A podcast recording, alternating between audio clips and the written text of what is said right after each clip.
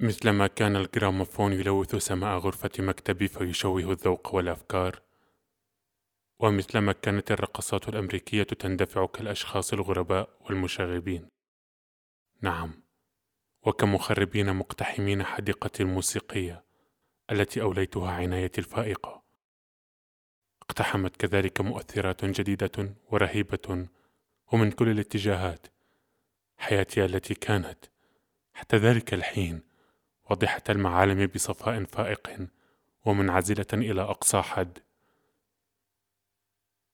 لقد كانت أطروحة ذئب البراري وهاري أيضا محقين في اعتقادهما في الألف روح. ففي كل يوم تقفز أرواح جديدة لتتخذ مكانها إلى جانب جمهرة من الأرواح القديمة وهي تضج بمطالبها وتثير الفوضى. والآن وكأنما أنظر إلى صورة. صرت أرى بجلاء أي وهم كانت شخصيتي السابقة تعيث فيه. لقد كانت حفنة القدرات والاهتمامات التي حدث أن كنت منيعا بها تستحوذ كل اهتمامي. وقد رسمت لنفسي صورة بوصفي شخصا لم يكن في الواقع أكثر من اختصاصي راق ومثقف في الشعر والموسيقى والفلسفة. وهكذا عشت. تركا كل ما تبقى مني ليغدو عماء في الإمكانيات والغرائز والدوافع.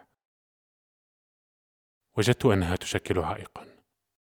في تلك الأثناء وجدت على الرغم من شفائي من الوهم انحلال الشخصية هذا ليس بأي حال مغامرة ممتعة أو مسلية.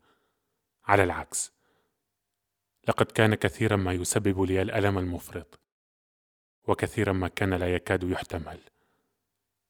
غالبا ما كان هدير الجرامافون يبدو لأذني شيطانا بحق.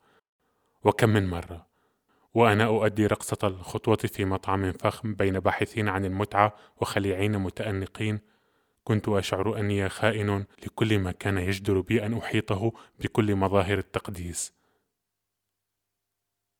ولو أن هرمينا تركتني مدة أسبوع واحد وحدي لفررت من فوري بعيدا عن هذه المتاجرة المضجرة والمضحكة مع عالم المتعة إلا أن هرمينا كانت دائما موجودة وعلى الرغم من أني لم أكن أقابلها كل يوم إلا أني مع ذلك كنت على الدوام عرضة لمراقبتها ترشدني تحرسني وتنصحني إضافة إلى ذلك قرأت كل أفكاري المجنونة عن التمرد والهروب مرتسمة على وجهي وابتسمت منها.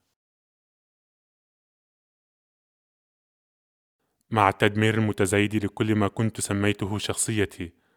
بدأت أفهم بدأت أفهم أيضا لماذا كنت أنطوي على كل ذلك الرعب الهائل من الموت رغم كل يأسي.